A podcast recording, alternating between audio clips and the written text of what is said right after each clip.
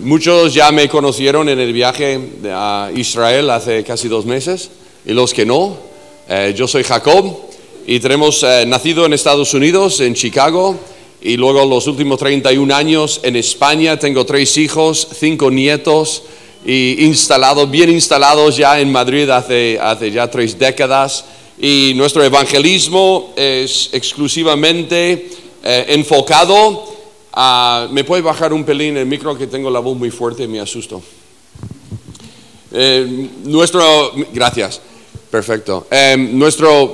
recompensa en el cielo tiene agua. Nuestro ministerio está enfocado en tres cosas. En, nuestra relación, en la oración, en nuestra eh, amistad con Dios. Tenemos un local en la Puerta del Sol, que es el, como el punto cero, el epicentro de Madrid, eh, España, y, tenemos un local, la quinta planta de un edificio en la misma Puerta del Sol, y tenemos allí una sala de oración. Es más o menos el tamaño de, parte del culto aquí. Y, allí nos dedicamos a buscar a Dios eh, abrimos a las 4 de la tarde hasta las 7, tiempo de oración, y de 7 a 10 vamos a la calle y hacemos evangelismo. Tenemos una caja roja y nos subimos encima y, proclamamos lo que Dios ha hecho en nuestra vida, mensajes ilustrados, evangelismo personal, y eso lo hacemos durante tres horas cada noche, de, lunes a sábado.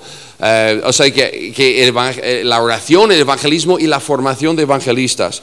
Entonces, lo que me gustaría ofreceros hoy, es unos cursos gratis online. Entonces, arriba en la pantalla ves dos eh, páginas web y podéis sacar foto de esto o apuntarlo en tu cuaderno, pero ontheredbox.com, on redbox, como habláis todos inglés perfectamente, sabéis que significa eh, en la caja roja.com y si no queréis escribir eh, on the red box podéis escribir en la caja roja y llegas al mismo destino.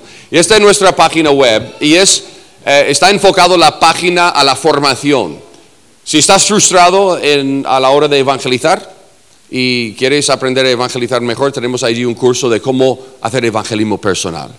Te inscribes, nombre y contraseña y ya tienes acceso a los siete cursos que tenemos de formación en el evangelismo. Ahora, el curso en sí no es difícil, son vídeos cortitos, hay que leer algunos libros, algunos libros ya tenéis aquí como Maravilloso Plan y Wonderful Plan, eso es uno de los requisitos de leer, pero la, parte fuerte de nuestro ministerio es no solamente ver los vídeos, leer y hacer un pequeño examen, es salir a la calle y ponerlo en práctica.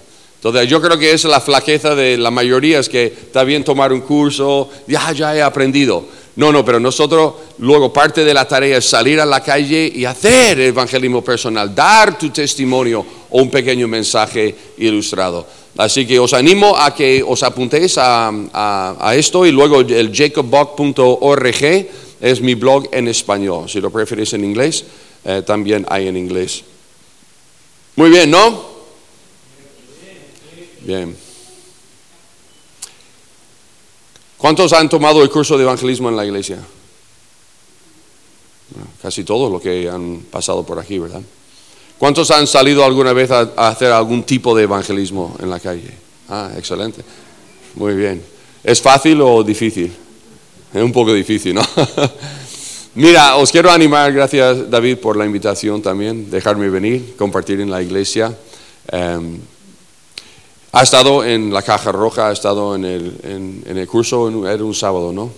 Sí, y luego eh, nos conocimos mejor en Israel y, y, ahora el tiempo que hemos pasado en este, este, fin de semana ha sido muy rico. Pero os quiero em, animar en el área de evangelismo antes de pasar a la, a la, al pasaje que quiero compartir hoy en Lucas. Pero eh, tener en cuenta qué, qué es el papel que tienes tú en el evangelismo y qué es el papel que tiene Dios. Yo creo que se, ha hecho muy difícil el evangelismo porque no entendemos nuestra tarea. O sea, muchas veces hemos asumido la tarea de Dios y luego lo vemos imposible, vemos que es muy difícil, vemos que nos, o sea, nos desanimamos a la hora de evangelizar porque no vemos los resultados. No, nos frustramos, tenemos miedo, no sabemos cómo contestar a la gente y, tenemos que entender qué es, lo que, qué es lo que Dios hace en el evangelismo y qué es lo que hago yo. Entonces lo que quiero hacer, por un lado, es aflojar un poco, o sea, ese peso, esa carga, esa frustración en el evangelismo, eh, quiero eh, aliviar eso un poco. Porque somos efectivamente colaboradores con Cristo en el evangelismo. Eso significa, aunque Dios es todopoderoso, Él decide contar con nosotros a la hora de evangelizar. Dice, todo el que invoca el nombre del Señor será salvo. Vale, entonces tienes que invocar, tienes que clamar a Dios para ser salvo. Ahora, ¿cómo van a invocar? ¿Cómo la gente de Londres van a invocar el nombre del Señor si no hay quien les predique? ¿Y cómo, cómo predicarán no? si no hay nadie que les envíe? Entonces la idea es que Dios colabora con nosotros, cuenta con nosotros para extender el Evangelio. Y Él anda a nuestro, o nosotros andamos a su lado y Él hace una parte y nosotros otra. Entonces os, os clasifico un poco vuestro deber y lo que, lo que hace Dios. En primer lugar, tenéis que entender desde el principio que tú no puedes salvar a nadie. ¿De acuerdo? Una vez me, hizo una entrevista un, un, un, un journalist, uh, un noticiero, un, se llama, periodista, se llamaba, o se llama Jesús Quintero, de un programa en España, Ratones Colorados. Em, y se mete en España y nos, nos pillaron en la calle predicando un día y Jesús Quintero se acerca, es el que hace las entrevistas y dice, me gustaría entrevistarte en nuestro programa en Sevilla. Así que bajamos a Sevilla y nos entrevistaron, eso lo puedes ver online en, el YouTube, pero la entrevista salió y él me hizo una pregunta, todas las preguntas improvisadas, así que yo no sabía por dónde venían las preguntas y él decía, ¿cuánta gente has salvado en la Puerta del Sol? Él no es creyente, ¿no? ¿Cuánta gente has salvado en la Puerta del Sol? digo, ninguna, o sea, ni una persona, es porque no soy capaz de salvar a nadie. Entonces la salvación viene de Dios. Entonces, eh, y convencer la gente, por ejemplo, dice, hay mucha gente, gente no creyente que no creen y no soy capaz de convencerles que crean en Dios, tampoco es tu labor. Esta es labor del Espíritu Santo. O sea, el Espíritu Santo, Él hace cosas que Él solo puede hacer. Convencer de pecado es lo que hace el Espíritu Santo. Edificar a la iglesia es lo que hace el Espíritu Santo. Hacer avanzar el reino hace el Espíritu Santo Em, convertir el alma, o sea que quitar el corazón de, piedra y poner corazón de carne, esto lo hace el Espíritu Santo. Convencer a la gente que Dios exista, que el cielo es real, que el, el, infierno es real, de renunciar su pecado, un espíritu de arrepentimiento para que sigan a Cristo, la fe, la fe viene de Dios. Eso todo viene de Dios. Así que, ¿qué papel tenemos nosotros? Sembrar la semilla. No es difícil. O sea, no es complicado. Tenemos un mensaje, que es el mensaje de la cruz, y lo que Él pide de nosotros es sembrar y compartir este mensaje para que cuando al compartir el mensaje se activa el cielo, se produce fe, la gente cree, el Espíritu Santo se mueve. Él necesita que tú y yo hablemos repartamos así folletos, hablar con la gente, proclamar, ¿verdad? Estar allí, repartir un folleto. Eso es lo que Él quiere. Regar, o sea, sembrar, regar, seguir hablando con la gente. Y de vez en cuando hay una cosecha que cuando podemos orar por la gente, aunque tú y yo no convertimos a la gente, Dios nos da el privilegio de cosechar un alma para Cristo.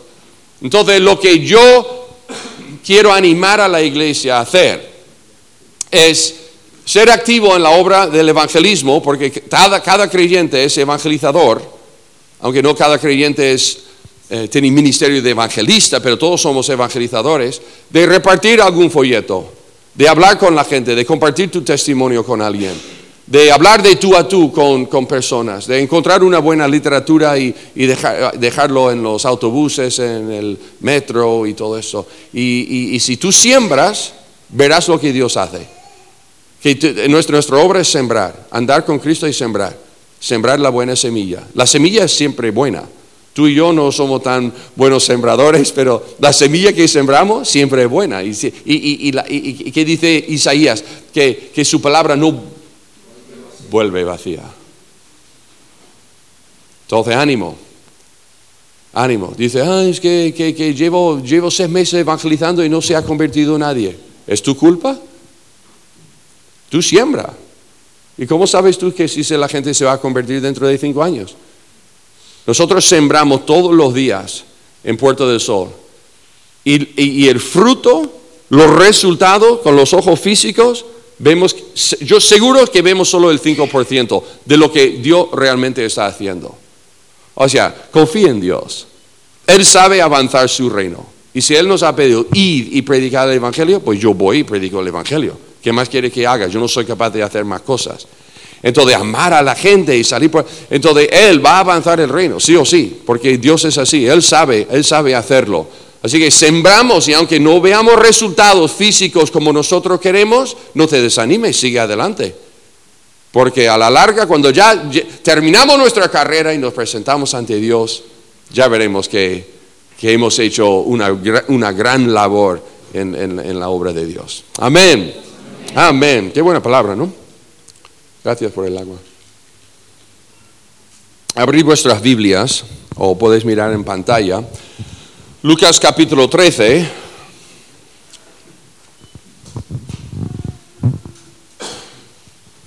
Lucas capítulo 13 a partir del 22.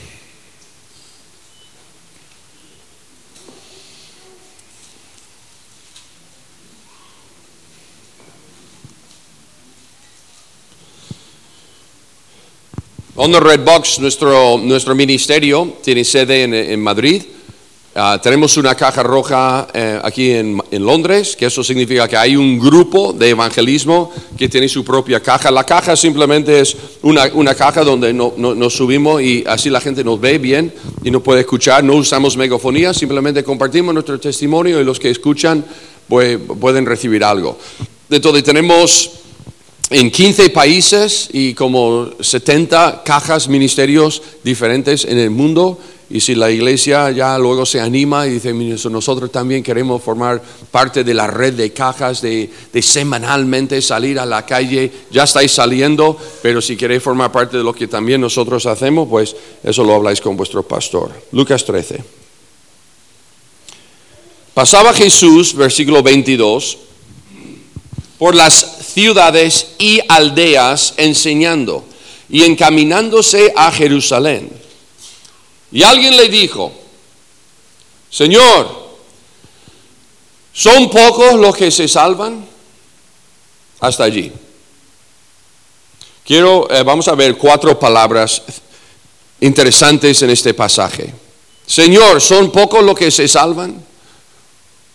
Hasta allí, sí. Yo creo que esto es la pregunta del millón, ¿no? Esta es la pregunta, de, todas las preguntas hechas en la Biblia, esta es la que más una de las que más me llama la atención. Es más, esta pregunta en el evangelismo personal que, eh, nosotros hacemos en, el mundo en y en la Puerta del Sol, siempre empezamos con esta, con esta pregunta. Esta es la primera pregunta en un evangelismo personal. ¿Tú crees que muchos o pocos irán al cielo después de la muerte. ¿Son pocos los que se salvan? O sea, son pocos que al final llegarán al cielo. ¿Son muchos o pocos? Entonces, este señor tenía esa interrogante, esa pregunta, y ¿quién mejor que contestar esa pregunta que Dios mismo vestido de hombre? Jesucristo. Qué buena pregunta. Quizás lo que estaba pensando él era, de los que se salvan, ¿seré yo uno de ellos? ¿Son pocos los que se salvan? Ahora, siguiente versículo, a lo mejor esperas que Dios o que Cristo diga, sí, son pocos, o no, son muchos. Pero Él lo enfoca de otra manera. Mira cómo lo enfoca. Son pocos los que se salvan y les dijo, esforzaos a entrar por la puerta angosta, porque os digo que muchos procurarán entrar y no podrán. Entonces la respuesta de Jesús, dos palabras aquí quiero destacar. Dice, esfuérzate o esforzaos a entrar. Dice, esfuérzate que hay una puerta angosta y que hay muchos que quieren entrar en el cielo y no podrán. Tres palabras. Esfuérzate, estrecha y muchos. Este versículo está cargado de, de verdades aquí. Jesús ya es el, el, principio y el fin, alfa y omega. Él sabe lo que va a pasar en el futuro. Entonces, como Él ya vio lo que hay en el futuro, Él viene a la tierra, ha estado, ha venido y nos cuenta, casi de forma profética aquí, qué es lo que va a pasar. Oye, Señor, son muchos o pocos que irán al cielo. Y el Padre dice, ahora, ahora os cuento. ¿Quieres entrar en el cielo? Así. el cielo, cuerpos glorificados, el cielo. En, en la santidad de Dios, en la presencia de Dios en una mansión que Cristo nos ha preparado, en cielos nuevos, tierra nueva, reinando con Cristo, viendo a los grandes héroes de la fe en la Biblia, conociendo a nuestros familiares, o sea, viendo a nuestros familiares, o sea, el cielo, el cielo donde no hay más muerte, no hay más tentación, amén, no hay más diablo, no hay más pecado Ah, no hay más caída, no hay más dolor, no hay más lágrimas, o sea, no hay más funerales. Más impresionante, el cielo, sin pecado, sin ser tentado, sin diablo, el cielo. Son muchos los que, o sea, llegarán al cielo. Y Jesús, mira, dice, esfuérzate. Todo cuidado, la gente que dice, no, no, es muy fácil, es muy fácil. Solamente tienes que repetir una oración. No, no, espera. Espera, Jesús dice, ¿quieres ir al cielo? Esfuérzate, esfuérzate. A todo lo posible para entrar. Y él luego advierte, porque hay mucha gente que quiere ir al cielo. Hombre, cielo, ¿quién no quiere ir al cielo? Pues mucha gente quiere ir al cielo y dice, hay mucha gente que querrá entrar y no podrán.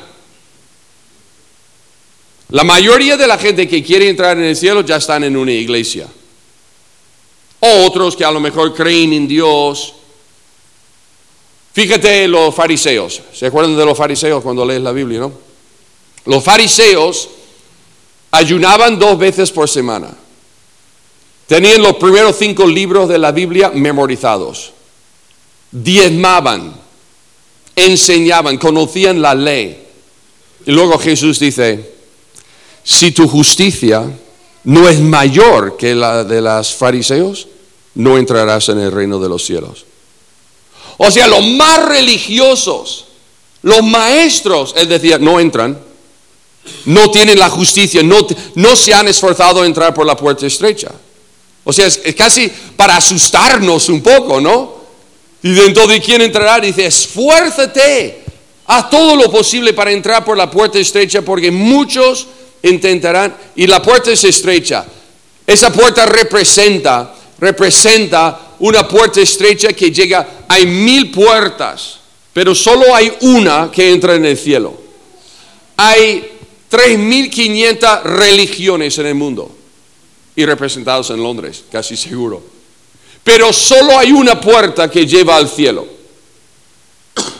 Y Cristo dice, esfuérzate a entrar por esa puerta porque hay muchos que intentarán entrar y no podrán. ¿Sabe lo que sería lo más triste del mundo?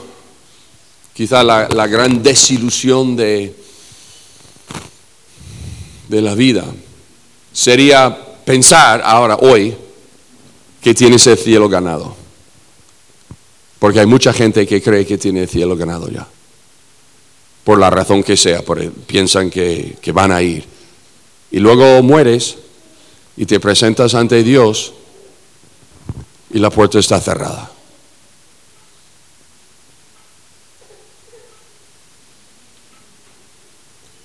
Y lo que Cristo está diciendo es, esfuérzate a entrar, porque hay muchos que piensan que tienen la puerta abierta, pero no está abierta. Vamos a seguir leyendo. Y dice, después que el padre de familia se haya levantado y cerrado la puerta, esto significa que el padre ahora en el cielo tiene, tiene la puerta abierta. La puerta representa a Cristo. La puerta representa el arrepentimiento de tu pecado y fe en Cristo para poder entrar. Cristo es el camino, la vida, Él es el único camino. Entonces la puerta es Cristo, pero la puerta por medio de Cristo, arrepentimiento y fe, dejando tu pecado en la puerta, poniendo tu fe en Cristo, dejando tu vida atrás, siguiendo a Cristo, pasas por la puerta estrecha. Esfuérzate a pasar por esta puerta. Ahora la puerta está abierta. Pero dice que el Padre algún día se va a levantar. Vamos a suponer que Él está sentado en su trono y se levanta y dice, hasta el día de hoy, se acabó la misericordia. Y la puerta de la misericordia, la puerta al cielo, se cierra. Y ya no hay más gente que entra. ¿Cuándo lo hará? No lo sabemos. Pero él dice aquí, después que el padre de familia se haya levantado y cerrado la puerta, y estando, ahora eso es profético, él sabe lo que va a pasar, estando fuera, empecéis a llamar a la puerta diciendo, Señor, Señor, ábrenos. Y él respondiendo os dirá, pero no sé de dónde sois. Entonces comenzaréis a decir, delante de ti hemos comido y bebido, y en nuestras plazas enseñaste. Pero os dirá, os digo que no sé de dónde sois, apartaos de mí, hacedores de maldad. Y allí, eh, eh, perdona, y allí será el llanto y crujir de dientes cuando veáis a Abraham, a Isaac y a Jacob y todos los profetas en el reino de Dios y vosotros estéis excluidos. Qué fuerte la palabra, ¿no? De, de, Cristo aquí. La advertencia. Y Dios, voy a decir lo que va a pasar. Que hay muchos que creen en Dios, muchos que piensan que en su bolsillo ya tiene el, billete al cielo. Sin embargo, sigue viviendo en su pecado. ¿Sabe por qué la puerta estaba, les estaba cerrada? Porque dice, apartaos de mí, hacedores de maldad. Ah, ahí está el pecado. La puerta cerrada por el pecado. Por el pecado, sencillamente, no hay más cosa.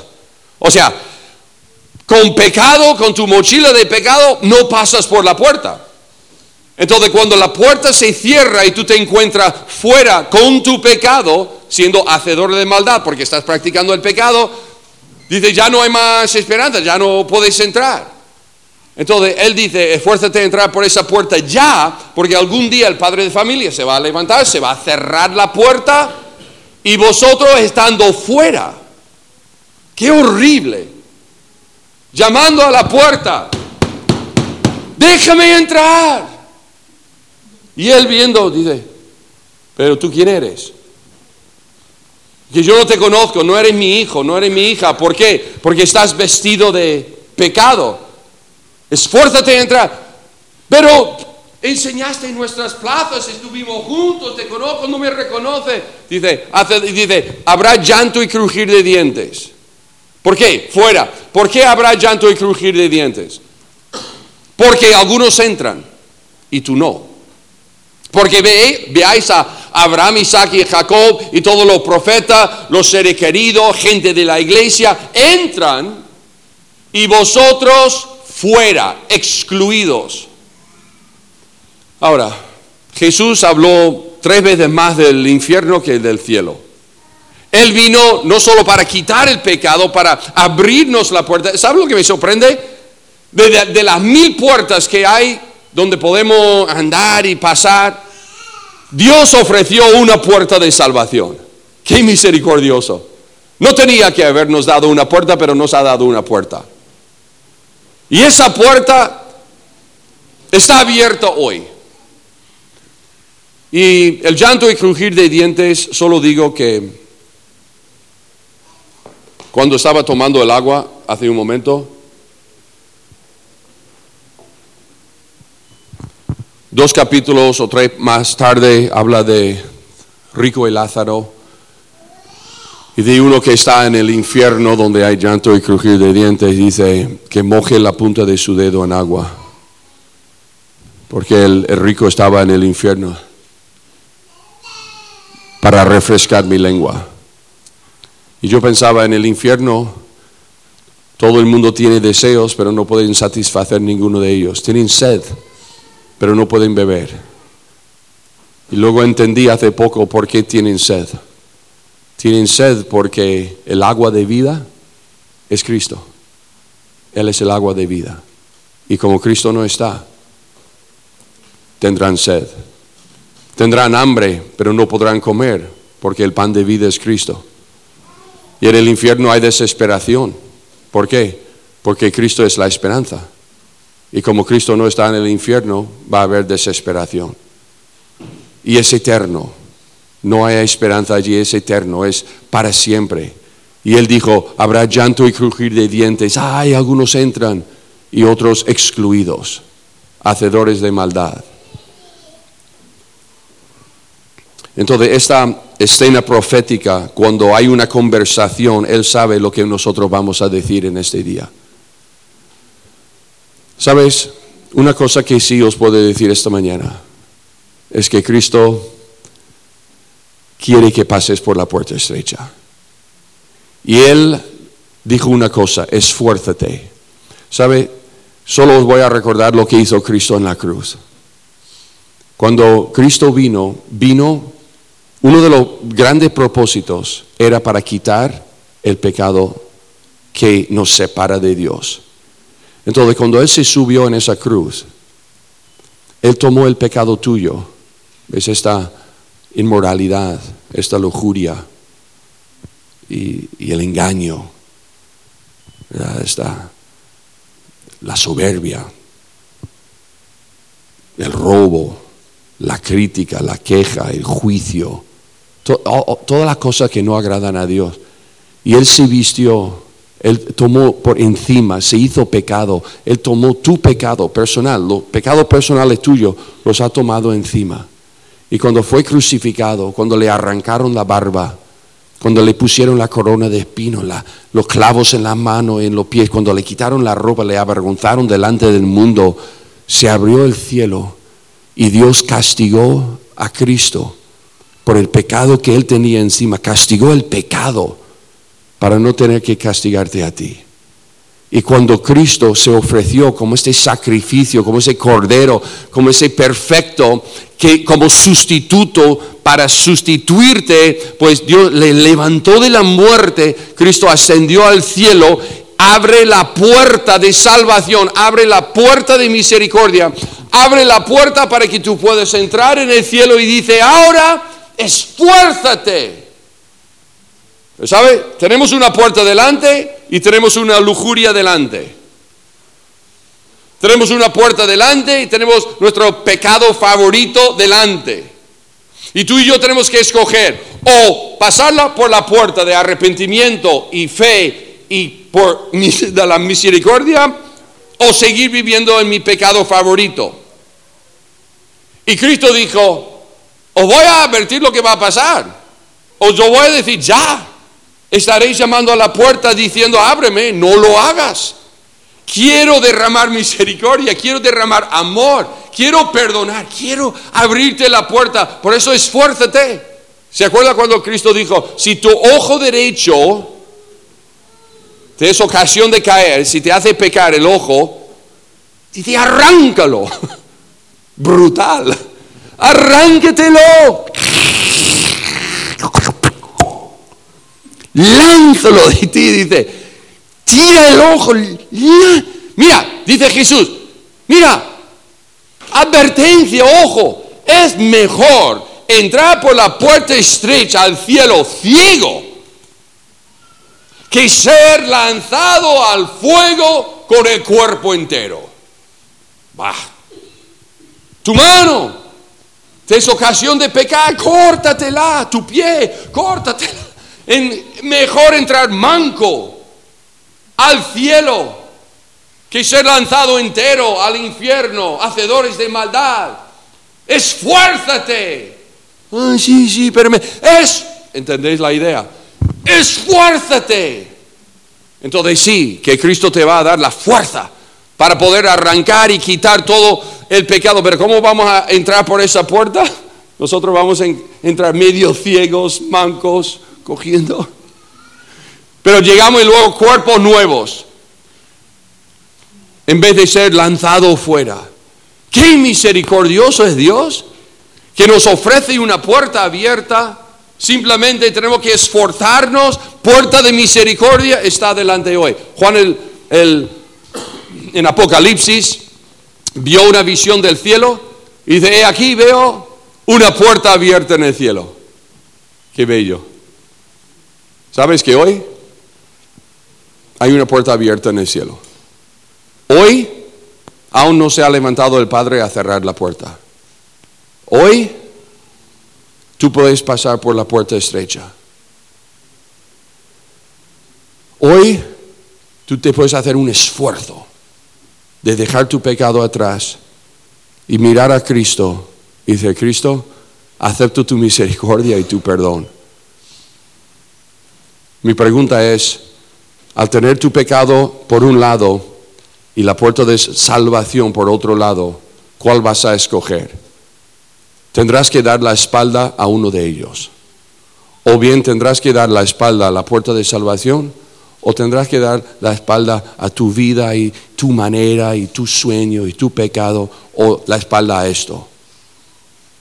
O salvación o tu propia vida. Hoy Cristo nos extiende la mano y con esto voy a concluir. Cristo nos extiende la mano y dice, familia, tengo una advertencia. Mi deseo, mi corazón es que, es que entréis en el cielo. ¿Quieres saber si hay pocos que entren en el cielo? La verdad es que hay pocos. Porque la mayoría escogen su pecado. ¿Hay pocos los que entran en el cielo? Sí. Sí. Serás uno de los pocos. Si te esfuerzas hoy, y te arrepientes de tu pecado, te esfuerzas, hazlo. Mira, Cristo pagó la salvación, o sea, tu salvación está comprada, pero Él requiere un esfuerzo para que entres por eso. Y el esfuerzo es dejar tu pecado atrás. Una vez que entras, el Espíritu Santo entra y te da la fuerza para vivir una vida en santidad y caminas con Cristo y a veces hay caídas, pero te levantas y sigues adelante y ya estás lleno de Dios y, Él te va santificando y llegas y puerta abierta, porque perteneces a Dios, tu nombre escrito en el libro de la vida. Pero hasta que pases por la puerta, tú puedes estar ahí, ah, luchando, pero no, tienes que pasar por la puerta. ¿Y cómo se pasa por la puerta? Pues lo que hemos dicho, hablas con Dios, dejas tu pecado, te arrepientes de corazón y dices, Cristo, o tu puerta o tu puerta. Renuncio mi vida, mi pecado y paso por lo que tú, la puerta estrecha. Yo quiero ser uno de los pocos. ¿Y tú? Amén, ¿verdad?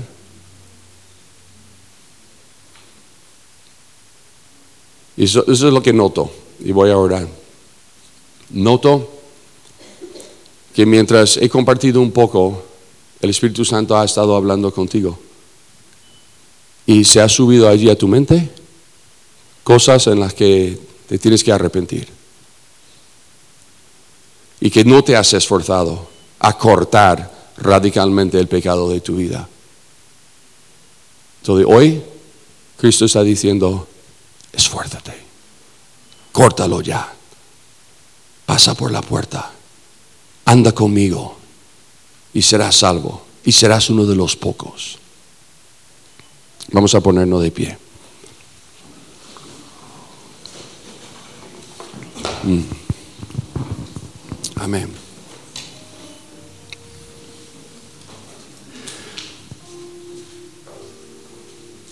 Señor, ¿son pocos los que van al cielo?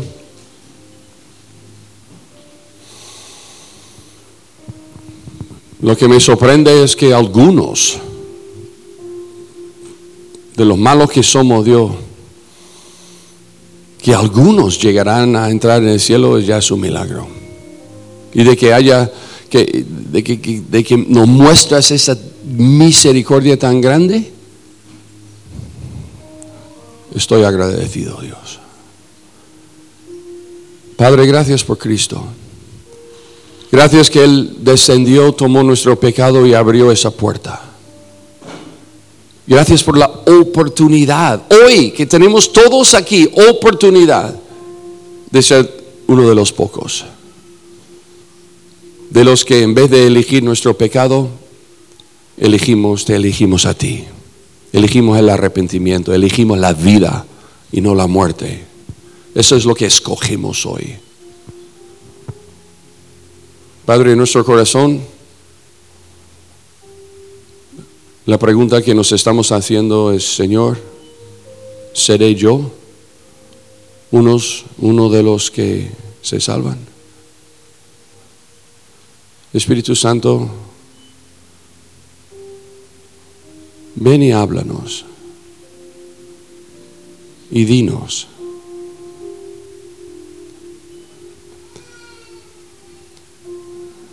Dinos, Dios, confirma, confirma en nuestro corazón si somos uno de los pocos. O que si estamos en pecado, o Dios, dado la fuerza de, de esforzarnos hoy y arrancar estas cosas de nuestra vida y, y entrar contigo. Quiero ser de los pocos. Quiero formar parte de este grupo, Dios, que se goza de la salvación. El pecado no vale la pena. Es que no vale la pena. Gracias por esa advertencia y gracias por esta salvación.